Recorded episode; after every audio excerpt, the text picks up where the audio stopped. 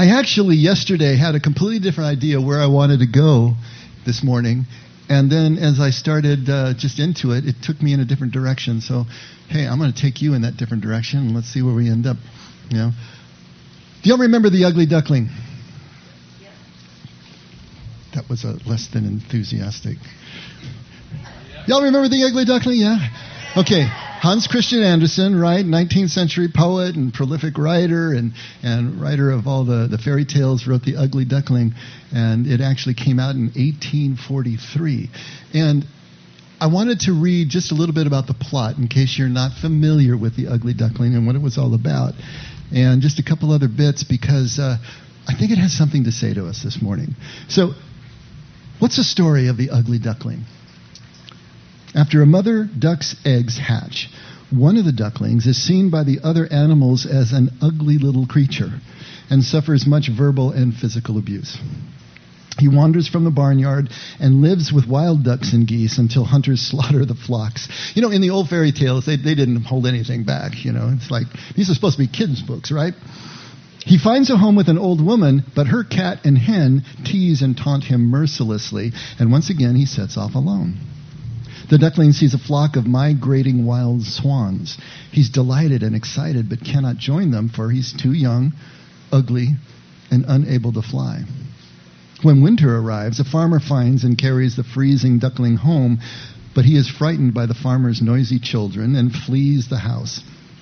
The duckling spends a miserable winter alone in the outdoors, mostly hiding in a cave on the lake that partly freezes over. The duckling, now having fully grown and matured, cannot endure a life of solitude and hardship anymore.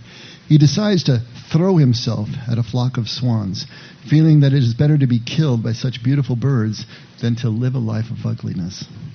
He is shocked when the swans welcome and accept him, only to realize by looking at his reflection in the water that he had not been a duckling but a swan all along. The flock takes to the air, and he spreads his wings to take flight with the rest of his new family. Ah, right? Now, here's the interesting thing Andersen himself was once asked by a literary critic whether he would write his autobiography. But Andersen claimed that it had already been written. He later confessed that The Ugly Duckling was a reflection of my own life. Andersen himself was a tall, ugly boy with a big nose and big feet. And when he grew up with a beautiful singing voice and a passion for the theater, he was cruelly teased and mocked by the other children. There was a great speculation, and I never knew this, that Andersen was the illegitimate son of Prince Christian Frederick, later King Christian VIII of Denmark. And he found this out sometime before he wrote the book, The Ugly Duckling so that being a swan in the story was a metaphor not just for inner beauty and talent, but also for secret royal lineage. That is so cool.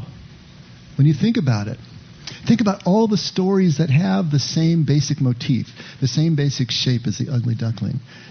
Cinderella's got to come to mind right off the top, right? It was alternately titled The Little Glass Slipper and it's a folk tale with thousands of variants throughout the world. Thousands of variants throughout the world of Cinderella. About a young woman living in forsaken circumstances that are suddenly changed to great fortune, ultimately becoming queen through marriage. The story of Rhodopis, about a Greek slave girl who marries the king of Egypt, is usually considered to be the earliest known variant of the Cinderella story, recounted, recounted by the Greek geographer Strabo between, get this, 7 BCE and 23 CE. That would be 7 BC, 23 AD if you're using the old. That's 2,000 years ago. Jesus was walking around when this thing was being written, right? That ver- the version that is now most widely known in the English speaking world was published in French in 1697, and another version was later published by the Brothers Grimm in their folk tale collection Grimm's Fairy Tales in 1812. Although the story's title and main character's name change in different languages, in English language folklore, Cinderella is an archetypal name. The word Cinderella has, by analogy, come to mean one whose attributes were unrecognized, one who unexpectedly achieves recognition or success after a period of obscurity and neglect. Cinderella story, right?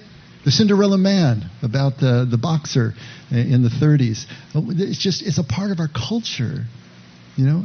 As is the ugly duckling, a part of our culture. They're shorthands now. They mean something instantly as soon as we say them.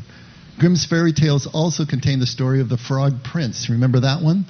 You know, the kind of bratty princess who disdains the ugly frog, but all she has to do is kiss it, and it turns into the prince because it had been enchanted. Same motif over and over again.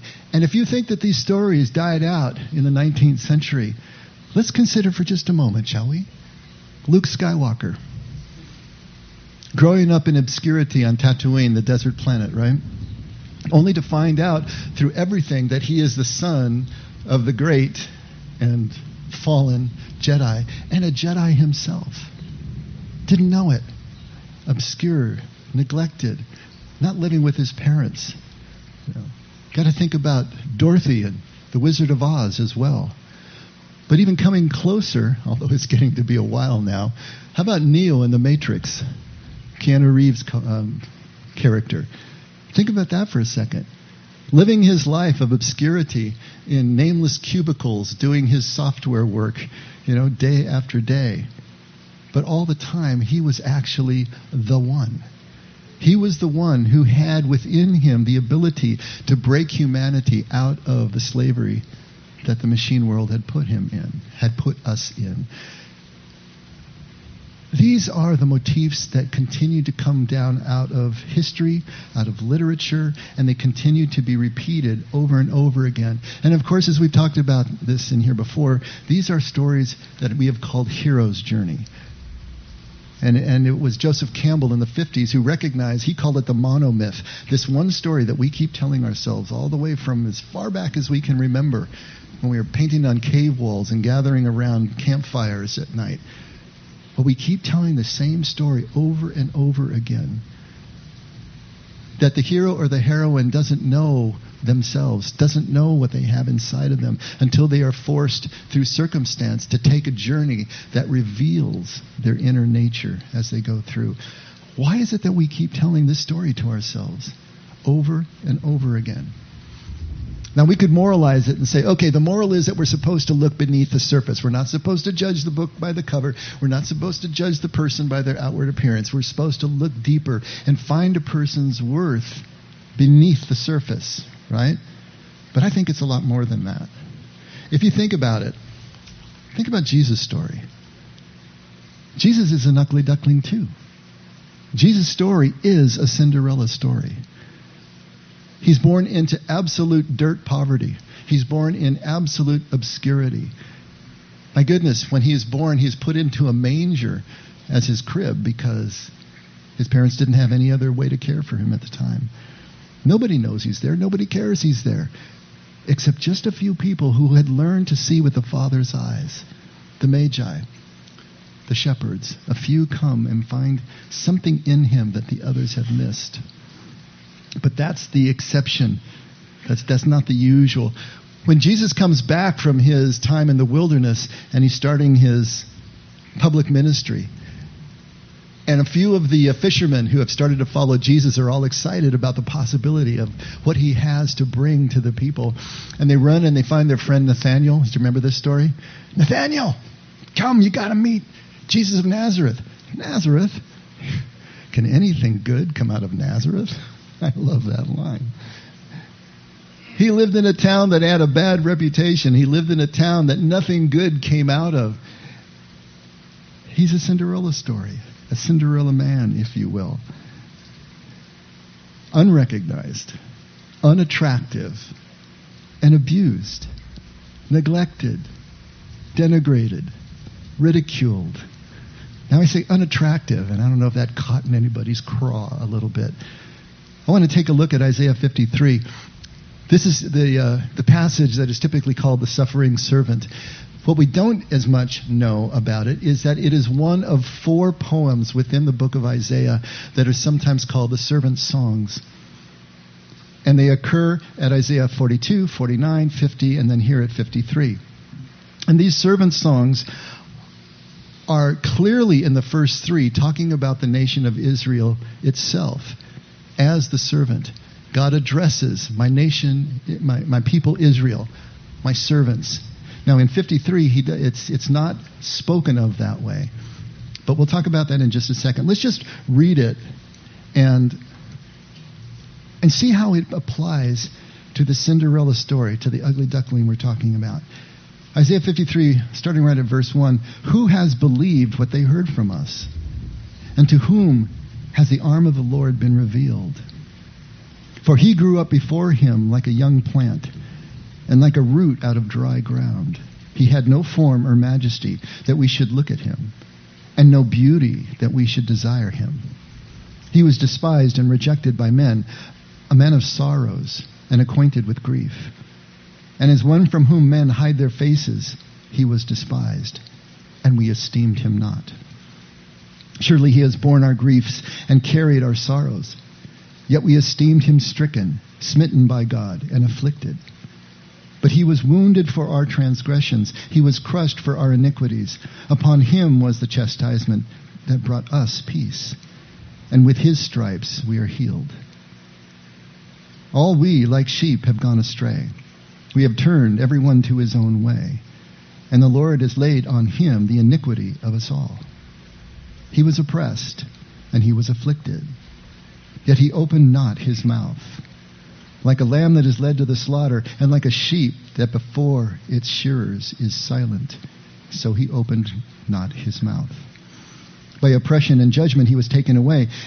And as for his generation, who considered that he was cut out of the land of the living, stricken for the transgression of my people, and they made his grave with the wicked and with a rich man in his death although he had done no violence, and there was no deceit in his mouth, yet it was the will of the Lord to crush him. He has put him to grief. When his soul makes an offering for sin, he shall see his offspring. He shall prolong his days. The will of the Lord shall prosper in his hand. Out of the anguish of his soul, he shall see and be satisfied. By his knowledge shall the righteous one, my servant, Make many to be accounted righteous, and he shall bear their iniquities. Therefore I will divide him a portion with the many, and he shall divide the spoil with the strong, because he poured out his soul to death, and was numbered with the transgressors. Yet he bore the sin of many, and makes intercession for the transgressors. Okay, longish passage there. But notice the imagery. Notice everything that's going on here. Now, obviously, this sounds and is written as if it's speaking about one man.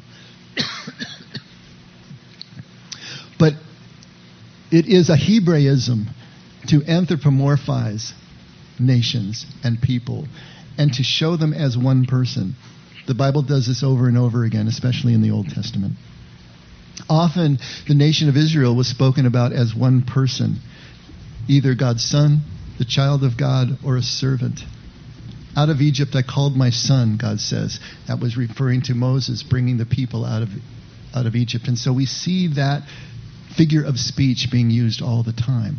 So even though it looks like it's speaking about one man, the Jews themselves have interpreted this passage to be speaking about the nation of Israel, or alternately about the Messiah, the Mashiach, who is the one who will lead the people, or both at the same time.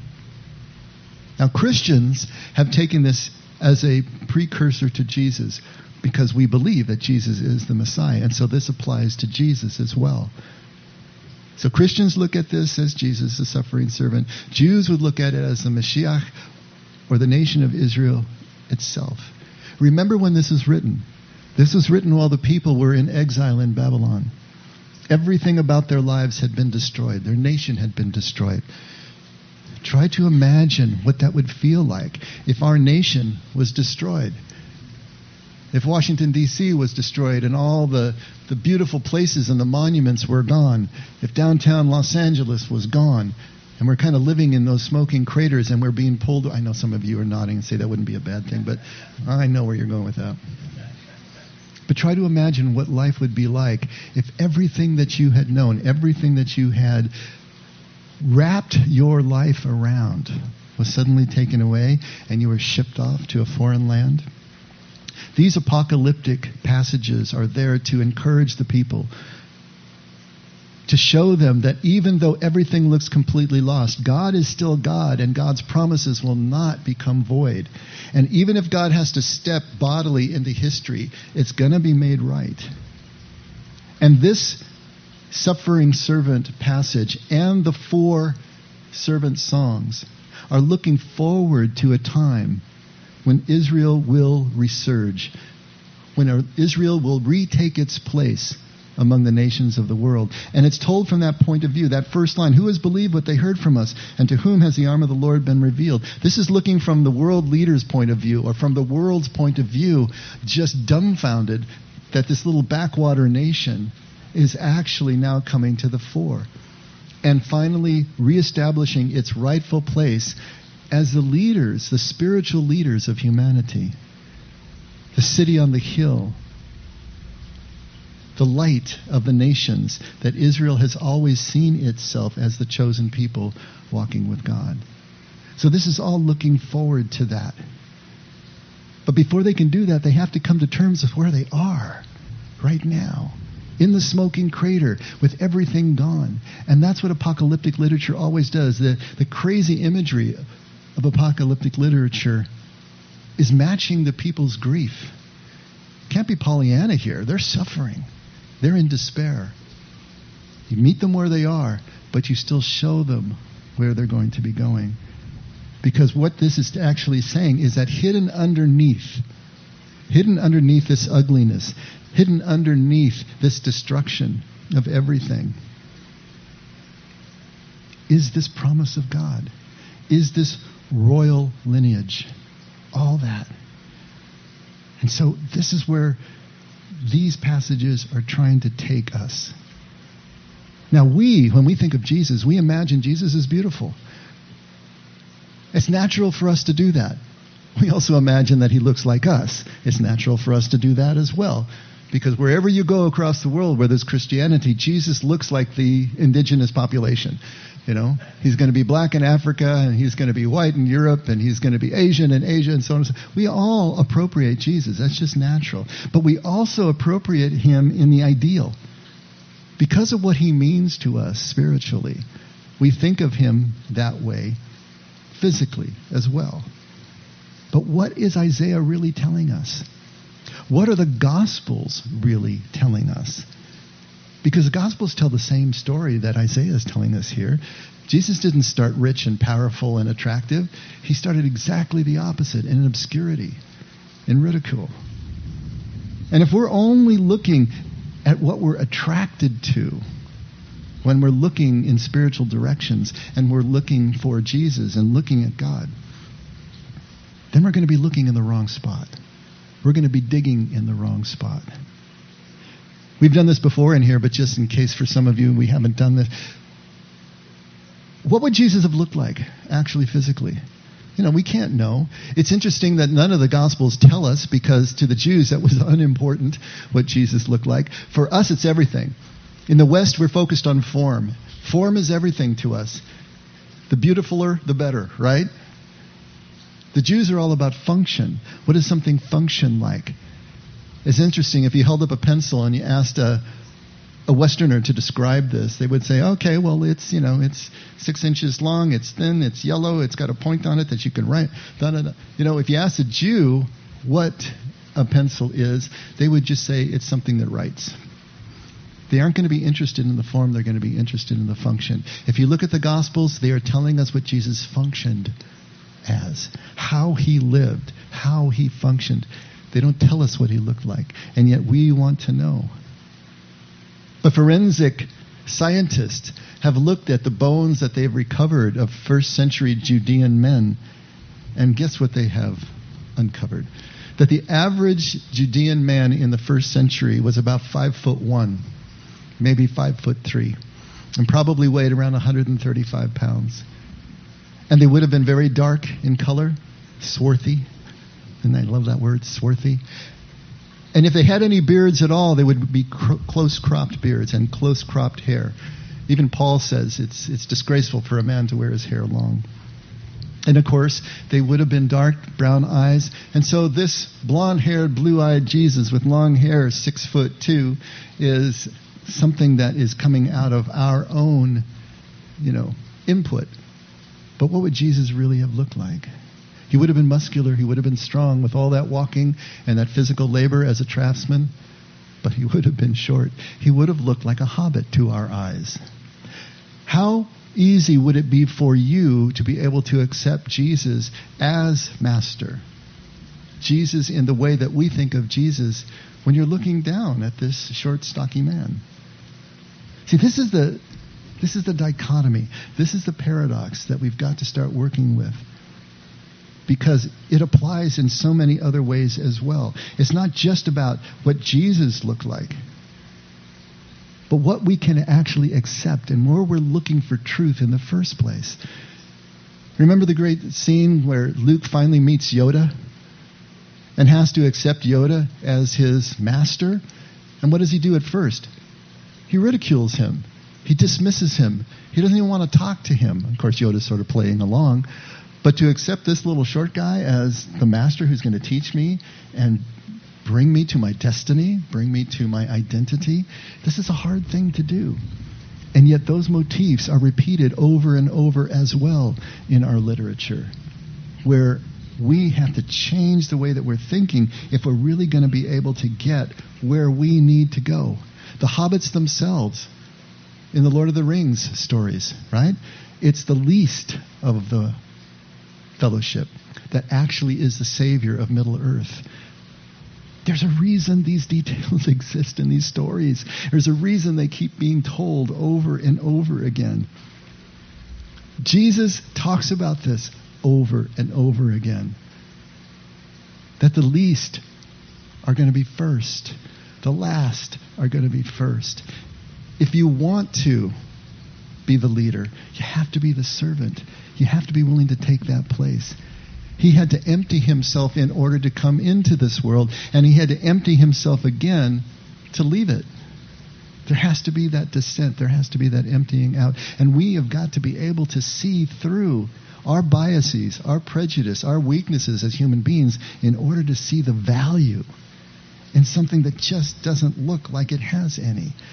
The highest form of love that Jesus gives us to practice is the love of the enemy the one that we don't like, the one that we see as adversarial, the one that we want to dismiss, the one that we want to ridicule. Can we love that person?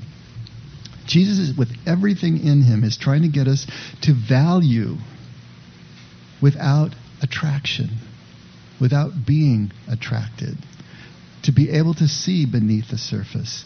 But as I said before, I think this is only just the beginning of the reason for these stories and the reason for Jesus' focus as he's teaching his followers and by extension us, how it is that we can walk along this path to be able to see with the Father's eyes. Jesus is never passive, ever, in what he does. He is never complacent. He never sits back.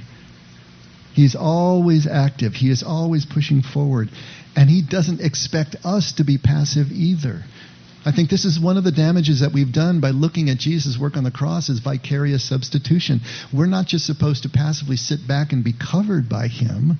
He is always telling us, you need to do what I'm doing. And at John 14, he says just that. If you believe in me, which means if you trust me, right? Belief is never separated from trust and never separated from faith. If you trust me enough to walk where it feels risky, to walk where you're not sure of the success of where you're going, just because you're following my voice and following my way, then you will know the truth and the truth will make you free. But this is the shape of it. He's trying to get us to see that we need to do what he is doing. And what was it that Jesus actually did, if you boil it down? First thing he did was realize who he was and beginning to realize first who his father was, clued him, him in to who he was. And the result was that he and the Father were one. When Jesus comes back from the wilderness, that's what he knows. He knows who his Father is. And so he knows who he is because he and the Father are one. And with that, knowledge that made him free of all of the obsessive compulsive fears that humans have because remember scripture tells us Jesus was fully human. He had to walk this way himself. He didn't get a pass. He didn't get to be passive. He had to walk this way. He's telling us we need to do the same thing as well. Why do we keep telling ourselves stories like the ugly duckling? Why do Isaiah and the Gospels portray themselves, the Mashiach, Messiah, Jesus, as ugly ducklings? Why do they do that? Well, because this is how life presents to us, doesn't it? As a paradox. It's always paradox. If we can't learn how to deal with paradox and let it be paradox, let it stay unresolved, we're going to have trouble with the concepts that Jesus is trying to bring us. Because beautiful things aren't meaningful because they're beautiful. Powerful things aren't meaningful because they're powerful. Attractive things are not meaningful just because they're attractive. And unattractive things are not meaningless or small or insignificant or powerless just because they're unattractive. We all start out small. We all start out insignificant. We all start out powerless. If we're fortunate, we had someone in our early lives who still loved us, who still treated us as cherished parts of the family, even though we were powerless. And that helps. But some of us didn't have that in our lives. We didn't have a functional enough childhood to even get that little bit.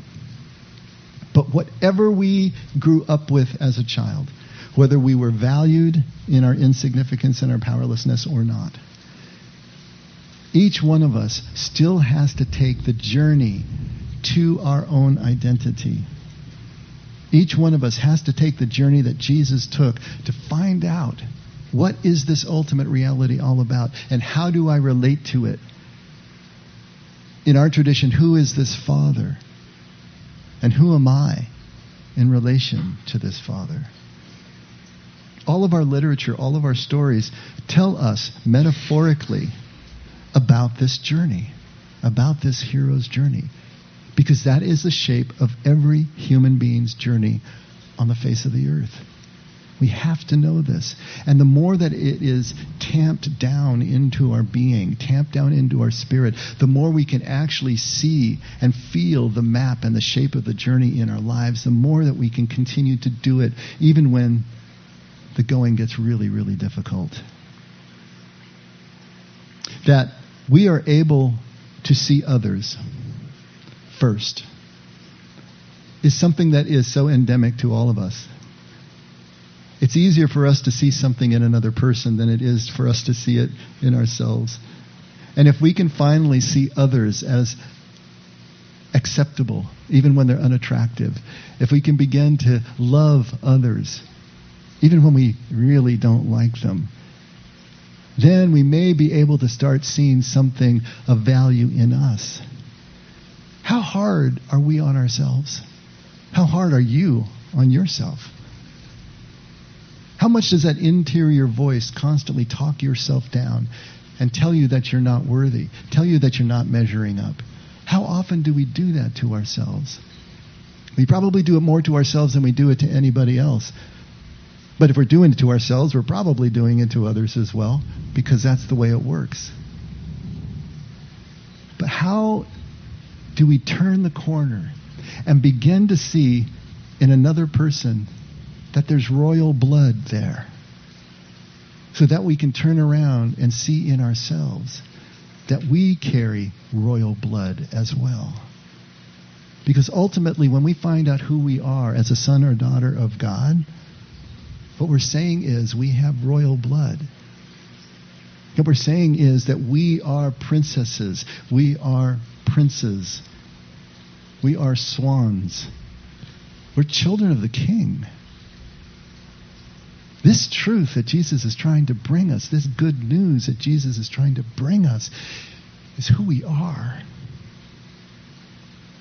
That is world shattering. Can you get the feeling of that? We all have royal blood. Our spiritual journey is to find out that truth so that it can set us free. Set us free of all of that compromising fear that we're constantly going through. Free from the fear that we don't matter. Free from the fear that we are insignificant, that we are unlovable ultimately. And Jesus' good news is just the opposite. Of course, you do matter. You're a swan. the slipper fits. It fits you. You're a prince. You're a princess. You're a Jedi. You're the one. However you want to see it. That is what is in you. And to break through and understand that, first of all, and then begin to live it to its fullness, to free you from the fears that are limiting you and holding you back from doing the things that you wish you could do. And even if it's not those things, it'd be something else. But here's the catch we can see the attributes of others long before we see our own. You ever thought about a counselor who's a personal mess themselves? I mean, you probably run into that. You know, you're trying to counsel me, and look at your life. Well, if their life is all messed up, does that disqualify them from being a counselor? Well, I'll tell you what, if every counselor had to be perfect, no one would have one, right? Okay. And not only that, we can see the problems that someone else is going through, and we can actually help them even if we can't see the same thing in ourselves. It's just the way it is. We're inside our own bubble. We can't see what others see. I always like the, the analogy of Indian poker. You know, you take the last card and you stick it on your forehead, and you don't, you can't see what it is, but everybody else sees your card. It's like that. Everybody can see our card, and we can see their cards, but we can't see our own. That's just the way life is. Jesus talked about that with the, you know, the log eye thing, right? You're going to take the plank out of your brother's eye when you got a log in your own eye, the speck out of your brother's eye, you got the plank in your own eye. And so he's talking about, yeah, don't be arrogant about this. Make sure that you're seeing the identity and the connection that you have with the other, but that doesn't mean that we don't help them until we are completely clean ourselves, because that, when does that day come? Stone is always getting smoother. You know, there's always more layers to the onion that is coming off.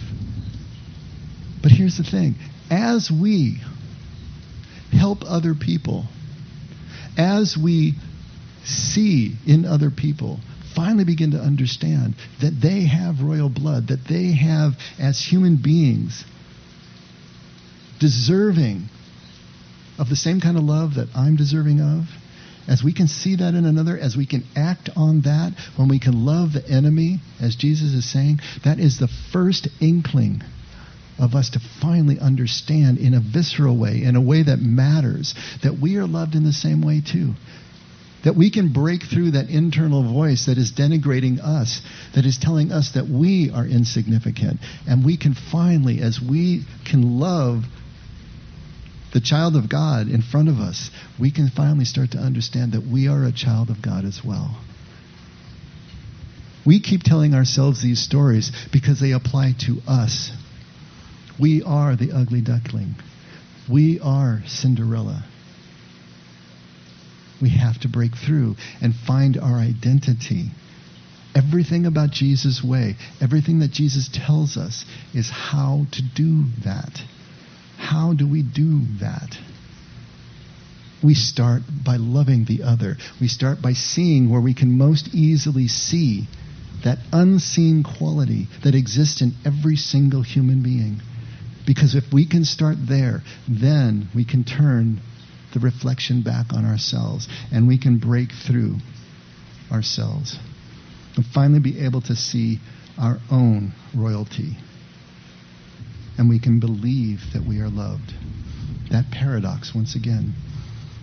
Jesus' way is all about building awareness, the contemplative way that Jesus is showing us is all about building awareness. Without awareness, we can't do any of this work we're talking about. We're staying inside our bubble. We are separate. We are shelved off from the common experience that we're all having together as human beings.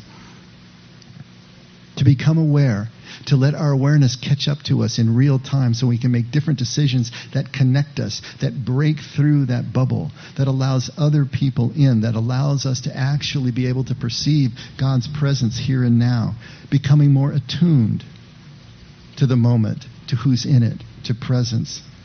This is what contemplative practice is all about. This is what Jesus' way is all about. Go back. Read those red letters again. See how Jesus teaches. See what he's telling his followers to do. See what he's telling us to do.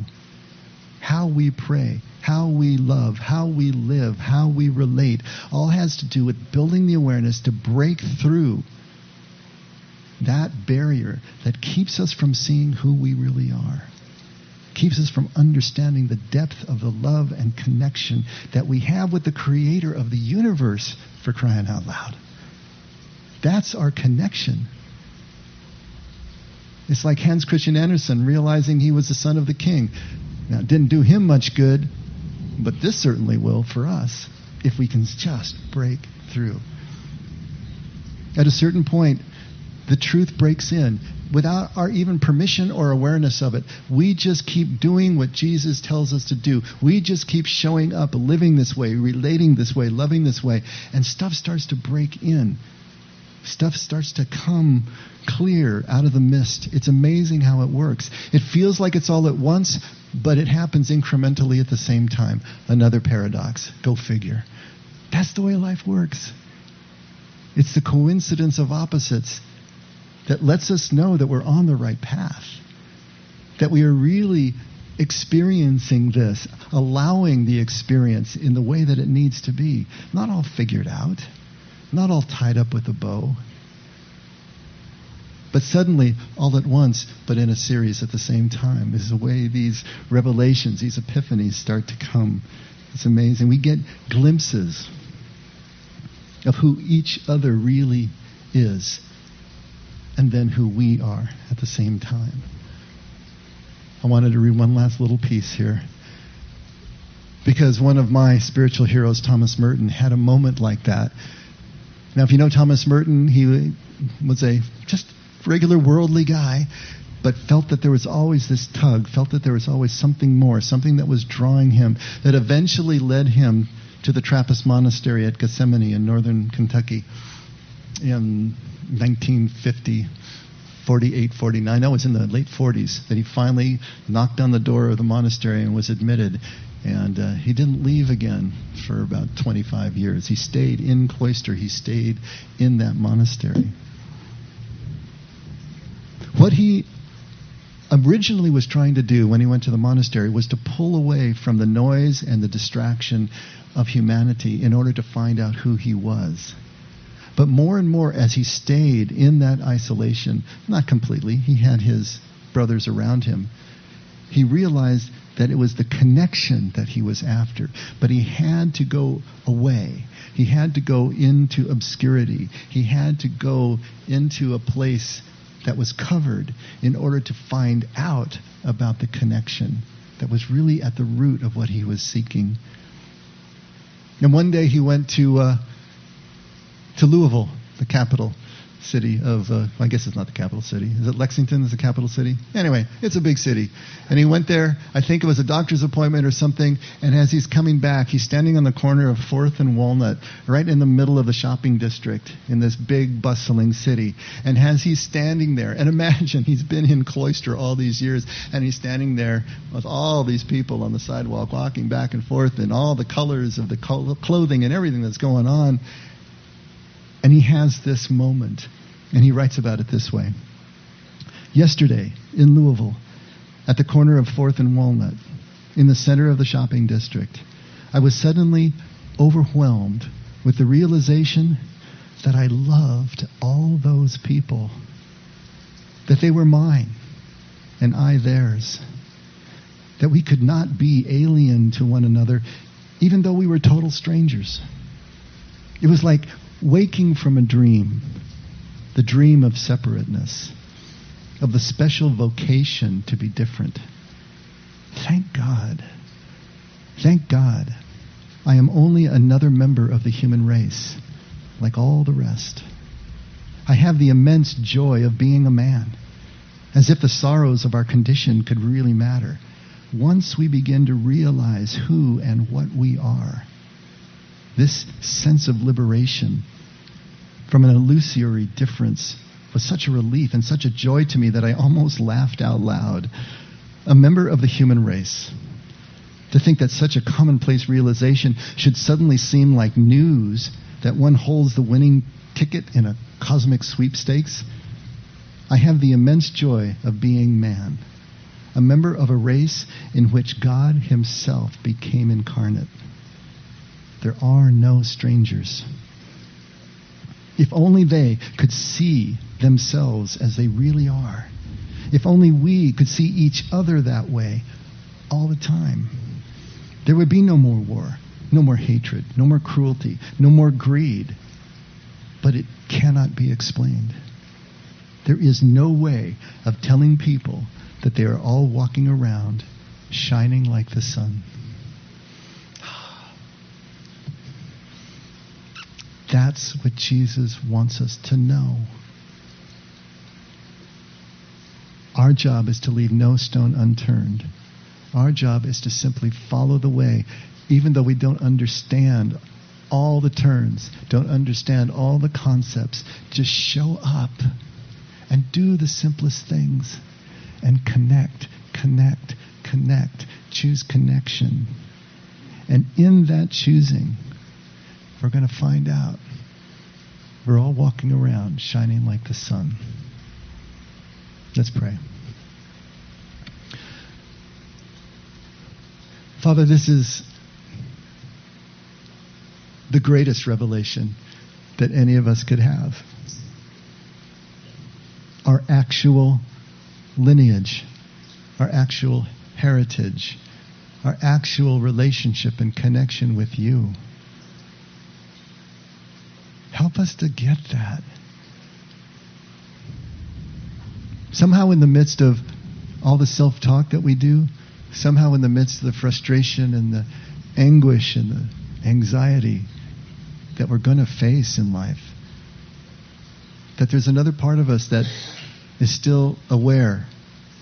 A light is still turned on in the back of our minds, like the sanctuary light in our churches, that tells us you are our Father. You are our mother. We are your children. And nothing can change that fact. That we really are royal because of you. And help us to start living as if that were true. Father, thank you again for everything that you give us, the guidance that you give us, all these wonderful stories, our scriptures, that are pounding over and over what it means to find out who we are in you so that we can actually scamper after and figure it out and find that truth that makes us free. Thank you, Father. We can only do this because you did it first. And we pray all this in Jesus' name. Amen. Let's all stand.